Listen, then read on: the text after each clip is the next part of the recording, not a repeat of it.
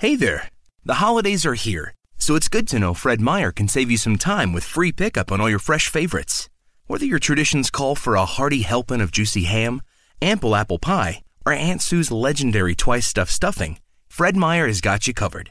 So order for free pickup at fredmeyer.com or the app and get more time to get your holiday on when you grab your groceries curbside. Fred Meyer, fresh for everyone. Free pickup on orders of $35 or more. Restrictions may apply. Welcome to the Everyday Mindfulness Show, the off the cuff exploration of everyday aha moments and life experiences. Join a cast of over 70 uniquely brilliant individuals. Each week, Mike Domitrz and an eclectic mix of cast members and special guests will engage in mindful and lively conversations about everything from meditation to spirituality to personal passions to successes and failures to relationships to the stuff that makes up the moments of our daily lives. Let's get started with your host, author, speaker, provocateur, and a bit of a goofball, Mike Domitrz. Hi, I'm your host, Mike Domitrz, and thrilled to be here with our special guest, fellow cast member, and a super dear friend of mine, Jessica Pettitt. That's spelled Pettitt, P E T T I T T. And Jessica's from goodenoughnow.com, doing amazing work. As I just said, an incredible friend even if not an incredible friend, I would tell you go watch her YouTube video on Good Enough Now from the National Speakers Association convention a couple years ago. Simply sensational. But I want to get right in the heart of this, Jessica, because you're so brilliant, and that's why I wanted you on. Would you please share your life journey that has taken you to sharing the message of Good Enough Now? Sure. What's What's interesting about asking the question? Share me about your life journey. So it's been a roller coaster of mistakes, failures, attempts of trying, giving up, and occasionally still occasionally trying, sometimes bumping into things, accidentally finding myself into opportunities, getting fired, and uh, waking up. Pretty much that's the cycle. Specifically, what I love about this work that you're doing around mindfulness is oftentimes I feel like when we are being mindful, and I'm using air quotes around it, there's this kind of like beautiful yoga practice, smoothie intake kind of way of being mindful that's so pretentious and so not real. What I really like about actual mindfulness is sitting in struggle, really questioning and debating things that I think there's a part of me, at least, that I feel like these should be easy to answer whenever that kind of bubbles up in me, I'm like, oh, now we're onto something because nothing is easy to answer. It's not sexy as much as it is work. Yes, absolutely. I mean, that's that's when you know you're hitting home when you it does you have work with discovery, right? There's there's like a moment where a light bulb goes off and there's like ah. Uh, but it didn't just go ah because I'm enlightened and I'm mindful. That no, it's because something got dirty and something got got ugly and it, it hurt usually. Like it hurt badly sometimes. And the aha comes out of that. And good enough now, I mean, that's the spirit of what we're talking about right now is I'm good enough. I'm good enough right now, right? That I, I can go, I can have all this ugliness and I'm still good, right? I'm still good enough. I have everything I need. And that's part of what I need, actually. Is, is that a fair statement? Absolutely. I mean, I think that uh, there's kind of two answers that came to mind immediately, but the first one to go back to kind of that pretentious, perfect way of being. Um, I remember the first time I went to a six day mindfulness silent retreat. right? So, like every good white woman I know where I live, you spend money to go on these retreats so that you, in my world, I get my mindfulness in so that I'm good for the rest of the year. Right? Like it's like running the turkey trot. You never have to work out for the rest of the year because you ran the turkey trot. So I go to the silent retreat and I'm pretty nervous about being the kind of Ally Sheedy character from Breakfast Club at this retreat. Like, what am I doing, and why am I here? And like, what do you mean be silent? Like, you mean like, uh, like literally do not speak to one another? How are we going to communicate? So, also another movie reference. I'm kind of Rizzo, like smoking in the back of this silent retreat, and my roommate. That's Grease. That's Grease. There are people who may be listening who might not be aware of that, but that is Grease. yes. Right. So I went to Breakfast Club, back to Rizzo at Grease. So I really am kind of Rizzo and the Ally Sheedy character from that's really who I am. Maybe a little Molly Ringwald. But anyway, So my roommate broke every rule. She was using her phone, she was talking to me, and she had spent a fortune on these like gorgeous silk kind of Afghan kind of robe things and had crystals and cards and she was doing the accessories of mindfulness work. And I I believe she was one of the strongest pieces of that silent retreat because she took the pressure off of me of be, doing it wrong. Right? So like, oh, that's what wrong looks like. So anything else I'm doing is righter. And ultimately, when we get to my book, and this is kind of how it came up in my mind, the concept of good enough now isn't about being perfect, but it's about recognizing you could get righter. Because we're all pretty convinced that we're perfect and right until we get self critical. So the concept of differently right or leaving room for edits or trying to try are kind of the ongoing themes in the book and my work. Excellent. And the book for everyone listening is good enough now. Uh, and right. so, yes, exactly. There it is right there. And for those watching, there it is on YouTube. But for everyone on our podcast, uh, just was just holding that up there. It's that idea of there are different versions, right? Because some people can go to that six day retreat and in silence have some of the most and and totally honor every element of what you think the stereotype is and have the most powerful breakthroughs possible. Absolutely. Yeah. And somebody else will go there and have a completely different set of rules they live by and have a very powerful experience at which they have a breakthrough. And I think that's just it, right? There, we all have different good enough nows to accomplish that, uh, different yep. places to get there. Where does it start? Like you mentioned earlier, hey, Mike, my life came from firings and not this and not that. And where did the moment of, of a beginning breakthrough occur to you of what is this telling me about myself? What am I learning about this to help me move forward in a way that I'm growing and able to learn from these these difficult moments? I think it's about patterns, right? So I've always been kind of drawn to patterns for whatever reason and sometimes they show up in like what's fair or what's unjust. Studying history, history is constantly repeating itself. There's a pattern there.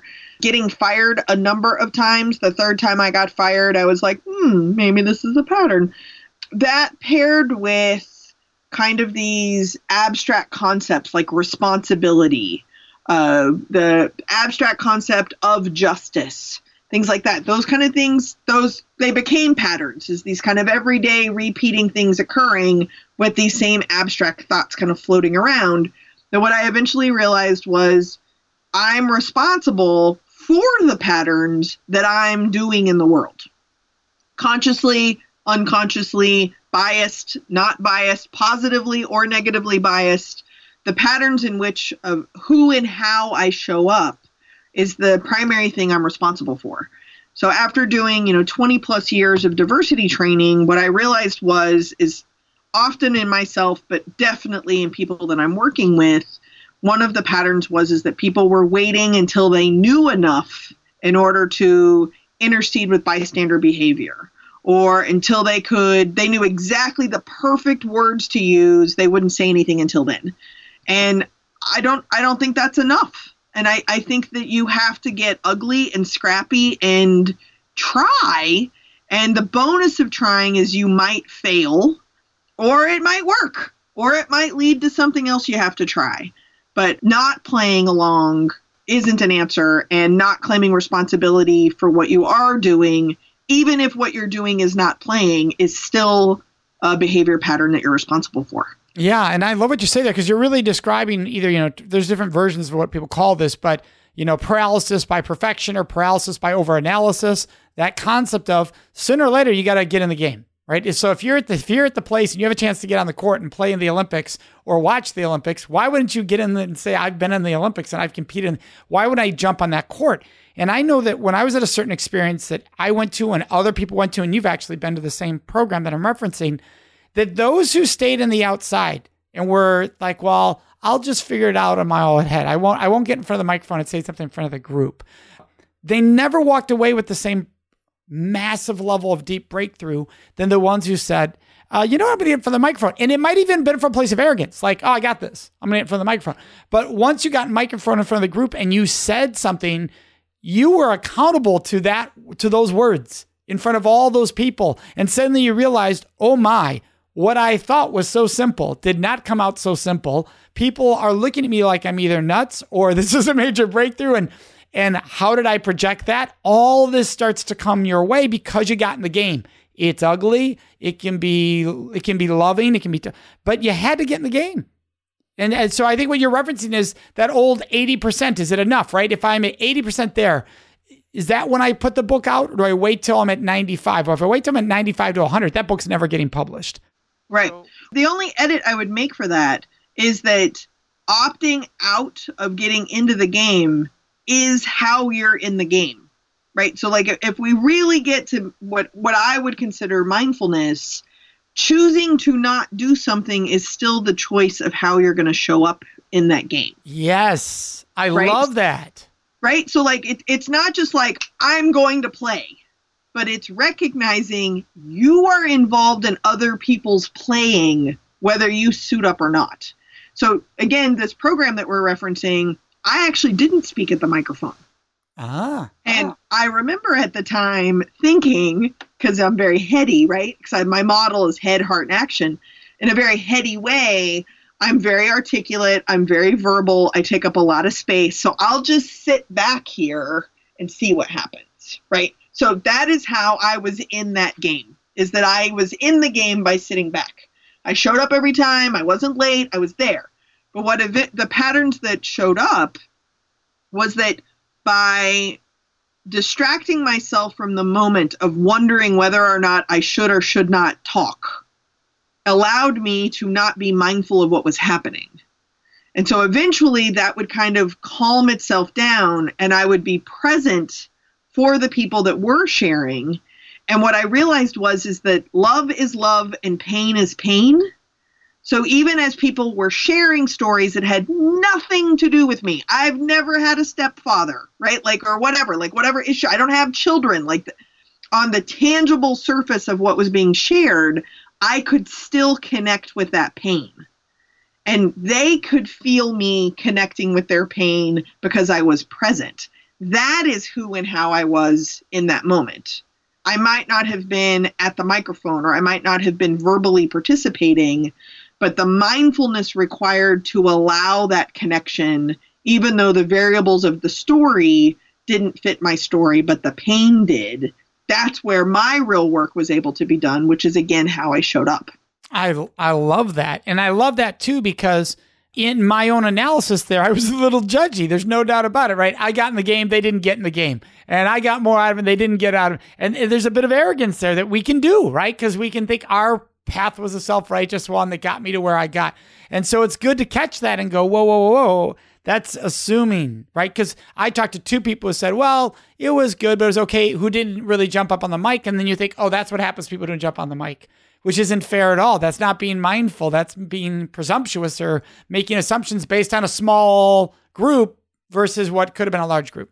Right. But I mean, you also said, if, if we're deconstructing what you said, you also said that some people got on the mic and were doing it out of arrogance. So what's amazing about being mindful, right, is that you're judging people who are on the mic and you are judging people who are not on the mic. And mindfulness is recognizing some people did or didn't get what you did or didn't get. Right.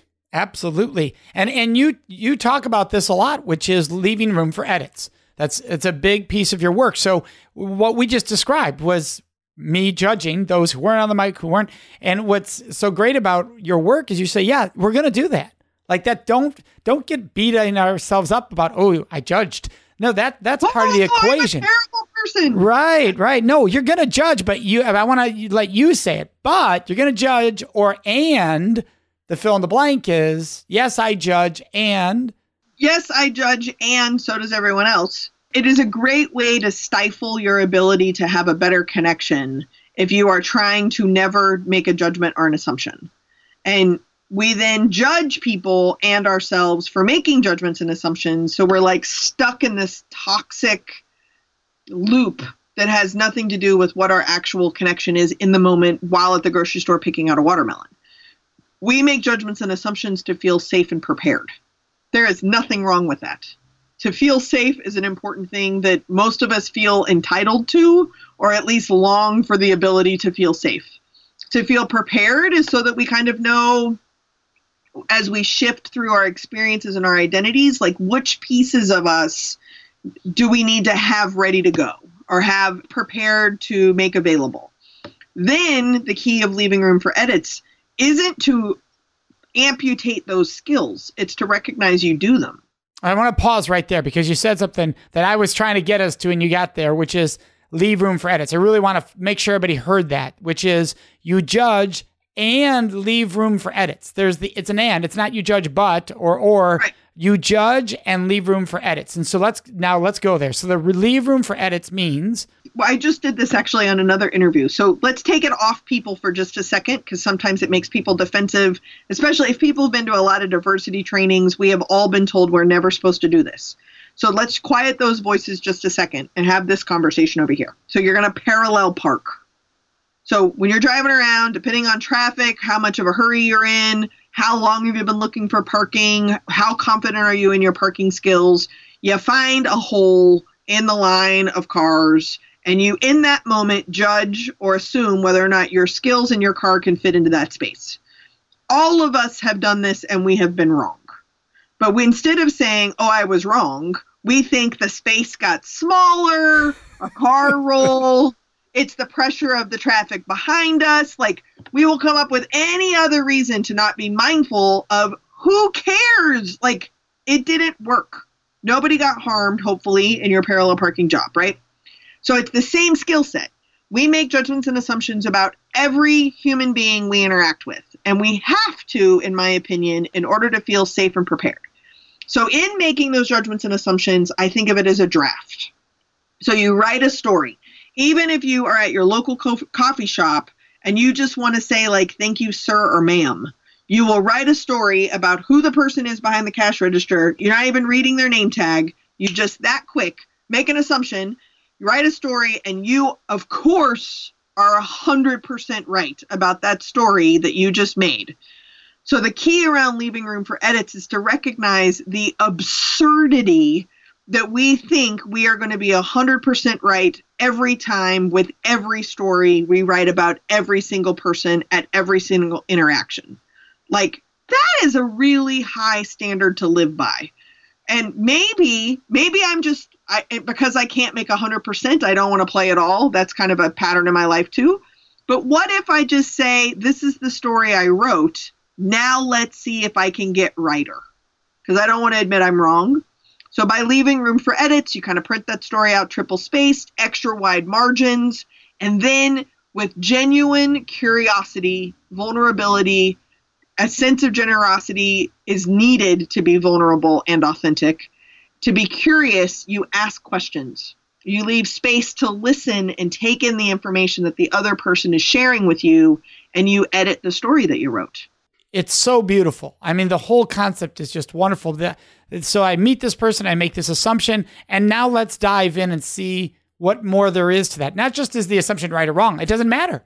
It's what more is there to this person. I, I that's one thing I made the judgment on usually, right? One thing we do that on. How much more depths and levels are the layers are to, the, to this person that I could learn about that could change that conversation. Uh, you and I have close friends that at times when we, we we maybe early met them along the process, we're like, geez, I did not like talking to that person.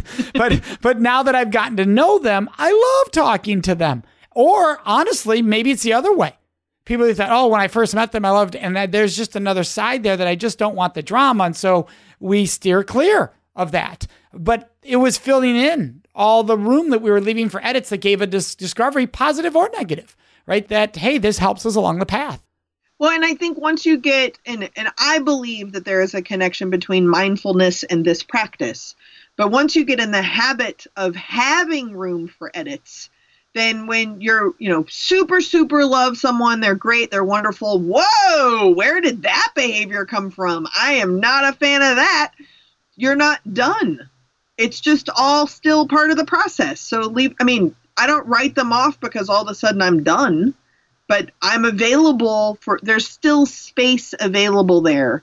And I find that if something has occurred that I'm like, no, right? Like I'm just as judgmental no deal breaker.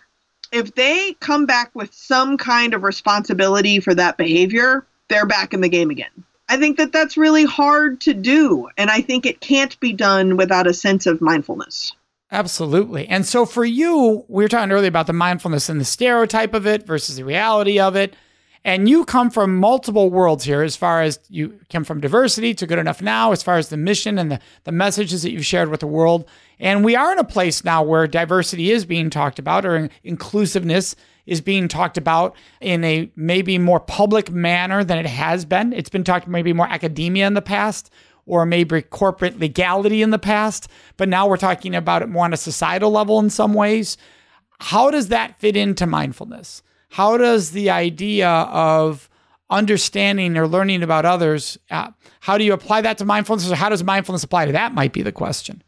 I mean, both are good questions. Um, the first answer is I don't know and that's why I'm so intrigued by it. You know, I mean, I, if, if I'm really answering like I haven't stumbled into ah, here is the answer of which question? Which question is that? I don't know. Yes, right. But I mean, that's why I kind of still show up to work every day. Is that I'm intrigued by the fact that this doesn't seem easy, even though it actually, at the heart of it, seems really simple. But just because it's simple doesn't mean it's easy. I'm also constantly pushed and challenged in ways by this kind of uh, trifecta. The thing that I'm hooked on right now that I can't answer, but I'm like, oh, this is fantastic, is in order to be inclusive, I have to really concentrate on who I exclude.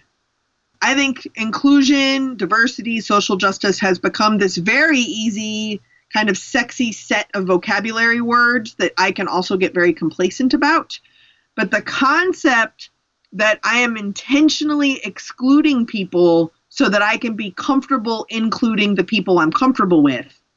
Oh, well, that just got real, right? Like, okay, so let's put that aside. Who am I excluding? Another conversation I was having earlier today, we were talking about the challenge of maintaining dear close friendships when our politics or belief systems are completely different. And what I think is really important is, is that I'm responsible for my own echo chamber. And the internet, Facebook, things like that, like make it so easy for the algorithms to do nothing but tell me I am completely right. Yeah. So my my job is to be mindful that that is fake. That is a, a mathematical al- algorithm that is showing me only the kind of shoes I want to buy. Okay, so great. How do I mess with that algorithm? What can I do intentionally to diversify the messages that I'm getting? Um, what messages am I absolutely not interested in hearing and intentionally excluding those folks?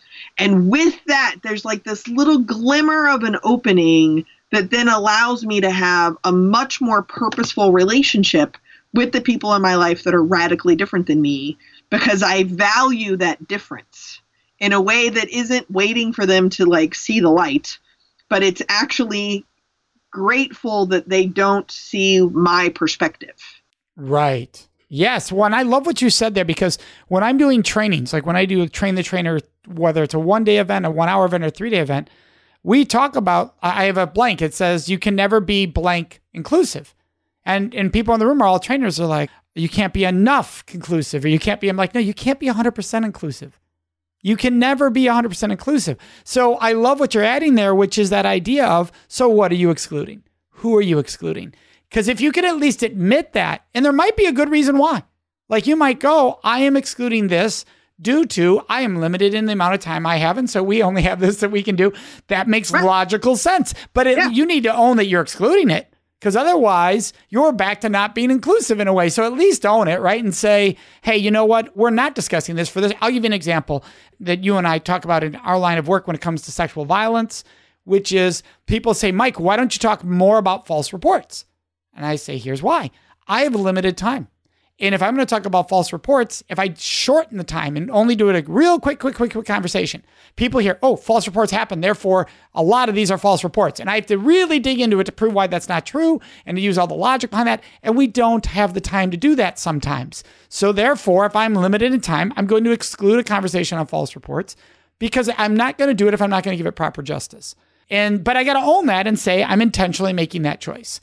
It could be, like you said, it could be politically. We're choosing to exclude that thought process, but are we admitting to ourselves why? I don't know that we usually are. I think we're just excluding without acknowledging the why. Would you agree that that's probably a lot where a lot of times we're not owning the why? Absolutely, because I mean, I, I, don't mean to be using the word mindful in too many kind of cliche terms, but how centered and present do you have to be to take responsibility for what you are choosing to not engage with? Yeah. And sometimes it's room size, right? Sometimes it's your family member that you are magically always unavailable, right? And uh, I mean, I think that's important. And, and I think about too, like when I, you know, travel the country or whatever, I try really hard to stay in touch with friends that live in different cities. And I use the word friend very, very loosely. Like, I like you. Let's go out to dinner. Mostly because I'm an extrovert and get me out of my cheap hotel. And there, I was in San Diego and there's a friend of mine that I used to work with as a colleague who lives in San Diego. And like the last four or five times I was in San Diego over like a decade, I would call and say like, "Hey," or email more likely because you know I'm an X wire. Email like in a month I will be coming into town. Do you want to go to dinner? Any of these dates? And I would always hear back like, yeah, yeah, yeah, yeah, yeah. And then like two weeks out, I'd say, you know, I'm just confirming. Do you what night works better? Oh, I'm totally busy. Okay, well, after doing that like five or six times in a decade, I emailed back, I'm coming to San Diego, and I just said, hey, I just wanted to let you know there's a pattern. I'm coming to San Diego in a month. And the last six or seven times that I've done this, I've told you in a month's notice I'm coming. And then two weeks before I kind of reach out again and you're busy, I am coming in a month. I don't want to reach out in two weeks if like I'm annoying you. Maybe we're not friends. Maybe like you just I don't know. But I just want to throw it out there like this is a pattern. Do you want to keep this pattern going? Because I can just like remove you from the Rolodex of my mind that you live in San Diego. And he wrote back and was like, Oh my gosh, I didn't even realize that was happening. Like, of course I'll meet you for dinner. We go to dinner. We had a great time. Never heard from him since. Okay, great. So I've removed him from my Rolodex, right? Like we had a lovely dinner. That doesn't take away his importance that he served in my life at the beginning of my professional career. So he's important to me and he can still be important to me. I don't have to be part of his daily life. And and that's not an ego blow. That is. It is what it is. And getting a little bit more comfortable with that without the personalizing of the stories of, oh, he hates me and he doesn't like me. And back in 1987, I sent a thing and he didn't like it. Like, that is a lot of story that could just be it's been 10 years. We don't have a lot in common anymore. Yep. I've absolutely fallen into that of, oh, what did I do or what did I say? Because you, we so want to be liked. So I love that, you know, of that reality of the other side of this ugliness, you know, that we're talking about is acknowledging that they could be excluding us for something that's not even personal, right? In other words, we're choosing to exclude. Why can't others choose to exclude us? I think well, you know that we that would be called fairness, Mike. Yes, I know, and I think how often do we forget that, right? That there are people we exclude. Why can't they exclude us? And it doesn't mean the same people. Why can't other people exclude us? That's only fair. That, like you said, I think that's a great word. That's fairness. Jessica, you know how brilliant I think you are, and I know you are. And I want to thank you for joining me today. Is there a book that recently you've read that you've thought, hey, you know what, this really fits this discovery, or it helped you along the way in the path of discovery? Um, what's interesting is I feel like I normally would be able to answer that because these are the kind of books I typically read. But there's some stuff going on in politics right now. So I started reading a children's mystery series just to have kind of a, a break from things. And um, I promise I'm answering your questions. So it's the Mrs. Pollifax books. They're available. There's like 12 of them or something. They're available in my county library. The first one was written in 1966. The last one, I think, was written in 1983. The one I just finished last night was endorsed by Angela Lansbury because Murder She Wrote was on TV. And the reason why I'm bringing these up is is that I am purposely trying not to be reading self-development, mindfulness, politics, etc. books. So I went to the children's section to read mysteries that are doing nothing but making me aware of politics and mindfulness and where I'm currently at. What the reason why I bring that to you is is that I think when I am open to why I'm avoiding these topics, I will find those answers even when avoiding these topics. Yeah. The book before this last one was based in Bulgaria, where I served in the Peace Corps. Um, the bad guys are Bulgarian. The really bad guys are communists because this is in the early 70s. And what was very interesting is one of the kind of disassociative feelings I've been having around politics under the Trump administration is I don't understand why I'm not shocked. So my other kind of pinko commie liberal friends are like, "What is happening?" And I'm like, "I am the same age, same background. Like, why is this not weird to me?" And it took a children's mystery novel for me to realize I've had the experience of living in a communist country when the quote unquote first incredibly corrupt yet democratically sort of elected president took over Bulgaria. So the the confrontations with the media, the confrontations with economics or conflict of interest, this is not new to me because I lived it for two and a half years. But I don't know that I would have been open to that that particular experience had I not been reading this children's novel trying to avoid politics because I'm still working through so much stuff that happened to me development wise when I was serving in the Peace Corps. Right. Right. So I don't know that I would have ever been able to make this connection if it weren't for a children's mystery book. I love it. And I love the fact that you just open up a whole nother can of worms as we're ending the interview. so that would be the whole political environment. And obviously, you're sharing your views there, but it would be great, great sometime. Well, it'd be fun to explore that uh, deeper. You know how much I love you. Thank you so much, Jessica. For anyone watching right now, that's Jessica Pettitt. That is P E T T I T T. That's Pettitt. You can find her at goodenoughnow.com or just go to our website, everydaymindfulnessshow.com, where you'll see the show notes, which will connect you to Jessica. And until next time, may you enjoy everyday mindfulness in your life. Three quick reminders. One, please subscribe to the Everyday Mindfulness Show on iTunes. Already subscribed? Then encourage others to join us by inviting them to subscribe to the show. Two, while on iTunes, download all the latest episodes. Three, reviews help more people find out about the show. Would you please go into iTunes and write a review? Doing so helps spread the mission of the show. Thanks. We appreciate you being a part of our vibrant, oftentimes silly, and always vulnerable community. If you have an idea, a thought, want to sponsor the show, or just want to say hi, send us an email at listen at everydaymindfulnessshow.com and check us out at everydaymindfulnessshow.com. Have a joyful, mindful week.